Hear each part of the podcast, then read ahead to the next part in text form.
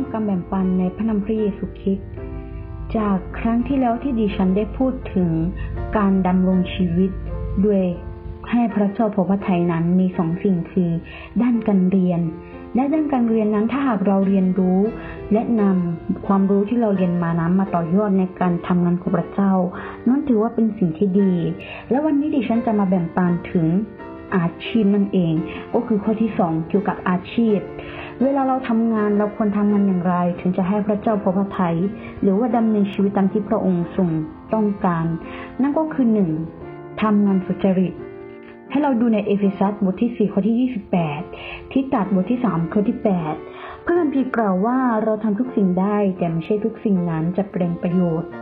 เราทำทุกสิ่งได้แต่ไม่ใช่ทุกสิ่งนั้นทำให้เจริญขึ้น ในหนึ่งโครินบทที่ 10 ข้อที่ 23 มุมมองของคริสเตียนเกี่ยวกับการงานหรืออาชีพคือ ต้องเป็นงานสุจริตและมีประโยชน์ต่อตนเองและผู้อื่นทั้งร่างกายและจิตใจ และจะไม่มีการแบ่งแยกงานว่างานนี้มีตำแหน่งสูงหรือว่าตำแหน่งต่ำเนื่องจากร่างกายของแต่ละคนมีหน้าที่ของตัวเอง และไม่มีการแบ่งแยกระหว่างเกียรติและความต่ำต้อย แต่คนที่ทำงานคาสิโนโสเภณีหรือการเต้นรำที่ไม่ค่อยน่าดูต่างๆ และงานที่ไม่สุจริตอื่น ๆ ไม่สามารถใช้ได้ ให้เราดูในเอเฟซัสบทที่4ข้อที่ 28เฉลยธรรมบัญญัติบทที่ 23ข้อที่ 17 ถึง 18 ทิตัสบทที่ 3 ข้อที่ 8 และข้อที่ 14 อาชีพช่างไม้เป็นอาชีพที่ถูกมนุษย์ดูหมิ่น แต่พระเจ้าทรงให้พระบุตรองค์เดียวของพระองค์มาถือกำเนิดในครอบครัวของโยเซฟที่ทำอาชีพช่างไม้ ให้เราดูในมัทธิวบทที่ 13 ข้อที่ 55 ดังนั้นคริสเตียนต้องทำลายลบล้างความคิดที่ผิดพลาดว่า ไม่ควรดูถูกผู้อื่น เพียงเพราะพวกเขากำลังทำงานที่ทุกคนถือว่าเป็นงานต่ำต้อย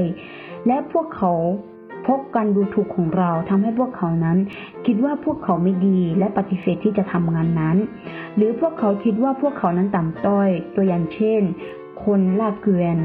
คนเก็บขยะ สุขาพิบาล คนงาน และงานหลาย ๆ สิ่งหลาย ๆ อย่างที่ถูกคนมองข้ามและคิดว่าเป็นงานที่ต่ำต้อยแต่แทนที่เราจะดูถูกคนเหล่านั้น เราควรให้ความเคารพและทนุถนอมคนเหล่านี้ เพราะในการดำรงชีวิตของเราจะขาดพวกเขาไม่ได้อย่างยิ่งเลย ให้เราดูในหนึ่งโครินธ์บทที่ 12 ข้อที่ 22 ถึง 23 ลูกาบทที่ 16 ข้อที่ 15 และสองคือปัญหาทาสทาสในที่นี้ก็คือหมายถึงคนรับใช้นั่นเองเปาโลพูดกับบ่าวว่า ท่านถูกเรียกให้เป็นทาสหรือ อย่ากังวลเลย ในหนึ่งโครินบทที่ 7 ข้อที่ 21 นอกจากนี้เขายังเรียกร้องให้ทาสเชื่อฟังนายของตน ในทุกสิ่งทาสทั้งหลายจงเชื่อฟังในของตนในโลกนี้ ทุกอย่างไม่เฉพาะแต่เมื่ออยู่ในสายตาเหมือนอย่างพวกประจุสอพอ แต่ทำด้วยความจริงใจ ด้วยความเกรงกลัวองค์พระผู้เป็นเจ้า ไม่ว่าพวกท่านจะทำสิ่งใดก็จงทำด้วยความเต็มใจ เหมือนทำถวายองค์พระผู้เป็นเจ้า ไม่ใช่เหมือนทำต่อหน้ามนุษย์ ให้เราไปดูในโคลสีบทที่3ข้อที่22ถึง24นะคะ และเขายังบัญชาอีกว่าให้นายนั้นให้ผู้ที่มีตำแหน่งสูงกว่า คนรับจ้างของเรานั้น ปฏิบัติต่อทาสของเราอย่างมีเหตุผลและยุติธรรม ในเอเฟซัสบทที่6ข้อที่ 9 โคโลสีบทที่4ข้อที่ 1 ไม่เพียงแต่เราต้องเคารพบุคลิกภาพของพวกเขาเท่านั้น แต่เราควรปฏิบัติต่อเสื้อผ้า อาหารและที่อยู่อาศัยของพวกเขาเป็นพิเศษด้วย เพราะพวกเขาทำสิ่งที่ดีที่สุดเพื่อเจ้านายทำสิ่งที่เป็นประโยชน์ที่สุดเพื่อเจ้านาย หากนายทุนและนายจ้างสามารถทำตามพระธรรมเหล่านี้ที่ดิฉันได้แบ่งปันในขั้นต้นนี้ไปได้ พวกเขาเหล่านั้นจะลดความขัดแย้งลงและส่งเสริมซึ่งกันและกันให้ทำงานอย่างซื่อสัตย์มากขึ้น ให้เราดูในยากอบบทที่ 5 ข้อที่1ถึง5เขามีความหวังกับการเป็นคนรับใช้ว่า ถ้าคุณสามารถเป็นอิสระได้ อิสรภาพก็ดีกว่าในหนึ่งโครินบทที่ 7 ข้อที่ 21 แต่นี่ไม่ได้หมายหมายหมายความว่าคุณกำลังทำงานที่ต่ำต้อย และนี่ไม่ใช่ความการดูถูกและตำแหน่งของเบา เพราะเปาโลเชื่อว่าถ้าทุกคนกลายเป็นหนึ่งเดียวกันในพระเยซูคริสต์แล้วในกาลาเทียบทที่3ข้อที่28ฉะนั้นจากกาลาเทียบทที่3ข้อที่28เราถึงได้รู้ว่า ต่อให้วันนี้คุณเป็นนายใครก็ตาม หรือว่าต่อให้ต่อให้วันนี้คุณเป็นคนรับใช้ของใครก็ตาม ต่อให้วันนี้คุณเป็นใครก็ตาม แต่เราก็ยังคงอยู่ในพระคิดเหมือนกัน และสามปัญหาด้านแรงงาน พระคัมภีร์กล่าวว่าจงทำงานทั้งสิ้นของเจ้าในหกวัน ในอุพยพบทที่20ข้อที่9และเปาโลยังสั่งคริสตจักรอีกว่า ถ้าใครไม่ยอมทำงาน ก็อย่าให้เขากินในสอนที่สารุนิกาบทที่3ข้อที่10 เขายังสั่งให้คริสตจักรลงโทษผู้ที่ปฏิเสธที่จะทำงานเลี้ยงชีพตน ในหนึ่งเทสาโลนิกาบทที่ 4 ข้อที่ 11สองเทสาโลนิกาบทที่ 3 ข้อที่8ถึง14 เปาโลนั้นเป็นผู้ที่ทำงานให้กับพระเจ้า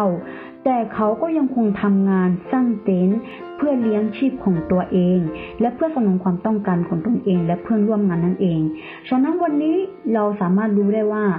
าโลถึงจะเป็นผู้รับใช้ของพระเจ้าทำงานเพื่อพระเจ้า แต่วันนี้เขาก็ยังคงทำงานของตัวเอง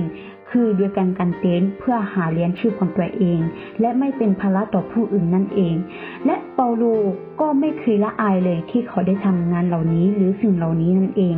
ในกิจการบทที่ 18 ข้อที่ 3 กิจการบทที่ 20 ข้อที่ 34 และ1ที่สารนิกาบทที่2ข้อที่9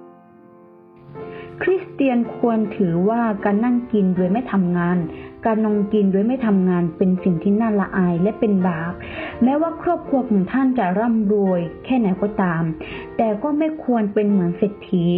ที่อยู่อย่างว่างๆ อยู่อย่างดื้อเรินในทุกๆวัน และอยู่อย่างฟุ่มเฟือยให้เราไปดูในลูกาบทที่ 16 ข้อที่ 19 ข้อที่ 22 และข้อที่ 25 นะคะ เขาคนนี้เป็นคนที่ร่ำรวยเงินทองมาก แต่ว่าชีวิตของเขาในทุกๆวันนั้นไม่ทำงานอะไรเลย เอาแต่กิน อย่างฟุ่มเฟือย ฉะนั้นถ้าหากวันนี้คุณไม่ได้ทำงานเพื่อชีวิตฝ่ายเนื้อหนัง คุณไม่ได้ตามหาเงิน ไม่ได้ไล่ตามงาน เพื่อตอบสนองฝ่ายเนื้อหนังของตัวเอง คุณก็ต้องขอบพระคุณพระเจ้าสำหรับพระคุณอันยิ่งใหญ่ของพระองค์ที่ประทานให้กับคุณ และให้คุณถวายร่างกายของคุณเพื่อรับใช้พระเจ้า ในหนึ่งขอไปค่ะในรวมบทที่ 6 ข้อที่ 13 และในหนึ่งโครินบทที่ 15 ข้อที่ 58 เพิ่มพียังกล่าวอีกว่า อย่าให้ใครหมิ่นประมาทความอ่อนไหวของท่าน อย่าให้ใครหมีประมาทความอ่อนไหวของท่านหมายถึงอะไรคะต่อให้วันนี้คุณเป็น คนที่อายุน้อยแค่ไหน หรือว่าคุณเป็นเด็ก ก็อย่าให้ใครมาดูถูกท่านได้ และจงเป็นแบบอย่างแก่บรรดาผู้ที่เชื่อ ทั้งในด้านวาจาและการประพฤติ ทั้งในด้านความรักความเชื่อและความบริสุทธิ์ในหนึ่งที่โมทีบทที่สี่ข้อที่สองฉันต่อให้วันนี้คุณจะเด็กแค่ไหน จะเป็นคนที่อายุน้อยแค่ไหน ก็อย่าให้ใครมาดูหมิ่น แต่คุณจงเป็นแบบอย่างให้แก่บรรดาผู้ที่เชื่อคือธรรมิกชนนั่นเอง คริสเตียนควรปฏิบัติต่อกันอย่างตรงไปตรงมา ไม่น่าซื่อใจคดและไม่และความเมตตา ความซื่อสัตย์นั้น อย่าให้ไปจากเรา ถ้าหากวันนี้เรากลายเป็นคนที่ไม่มีความเมตตาความซื่อสัตย์นั้นก็ไม่ดี แต่ให้เราดูแลซึ่งกันและกัน ให้ความรักซึ่งกันและกัน ส่งเสริมการทำความดี แต่ถ้าปุกบุคคลใดมีความซื่อสัตย์ สุจริต แต่ไม่มีความยุติธรรม บุคลิกภาพของเขาไม่สมบูรณ์ เหมือนกับร่างกายที่อ้วนและอ่อนแอ ดังนั้นทำให้กชนที่อยู่ในยุคคนนี้ก็คือยุคในอยู่ในยุคที่ชั่วร้ายนี้ ไม่ควรที่ไปตามโลกนี้ และไม่ควรตามสังคมที่ไม่ดี แต่จงพึงระแวดระวังในคำสอนขององค์พระผู้เป็นเจ้า และดำเนินตามคำสอนของพระองค์อยู่เสมอนะคะ วันนี้ดิฉันก็ขอแบ่งปันถึงเท่านี้ จากการที่ดิฉันแบ่งปันไปขั้นต้น อาชีพต่อให้เป็นอาชีพไหนก็ตาม จะให้เป็นคนเก็บขยะ หรือว่าต่อให้เป็นคนที่ทำงาน แบบไหนก็ตาม แต่วันนี้เราก็ยังเป็นคนที่ทำงานสุจริต แค่วันนี้เราทำงานสุจริต มีผลดีต่อผู้อื่นและตัวเราเอง และรวมถึงจิตวิญญาณเราด้วย แค่นี้พระเจ้าก็เพียงพอและพอใจแล้ว แต่ถ้าวันนี้คุณทำงานที่เขาถือว่ามีหน้ามีตา แต่ว่าไม่มีความซื่อสัตย์ไม่มีความยุติธรรม และไม่มีอ่าอ่าไม่มีความเมตตาไม่มีความรักซึ่งกันและกัน ต่อให้วันนี้คุณอยู่สูงแค่ไหนทำงานสูงแค่ไหนก็ตาม พระเจ้าก็ยังคงไม่ชอบและรังเกียจในสิ่งที่คุณทำอยู่ดี ฉะนั้นวันนี้ขอให้เราจำไว้เสมอนะคะว่าต่อให้วันนี้เราทำงานอะไรก็ตาม เพียงแค่ได้ทำงานในที่สุจริตแค่นี้พระเจ้าก็เพียงพอแล้ว แต่ถ้าเรายิ่งทำงานของพระเจ้าได้ พระเจ้าจะยิ่งอวยพรให้กับเรานะคะ ฉะนั้นวันนี้ดิฉันขอแบ่งปันในหัวข้อเรื่องอาชีพถึงเท่านี้ ขอขึ้นสง่าราศีแด่องค์พระผู้เป็นเจ้าผู้อยู่บนฟ้าสวรรค์และขอให้พระคุณสันติสุข จงดำรงอยู่กับธรรมิกชนทุกคน อาเมน